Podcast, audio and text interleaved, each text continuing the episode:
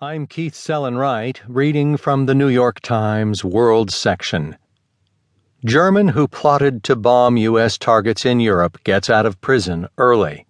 By Sewell Chan, with Alison Smale contributing reporting.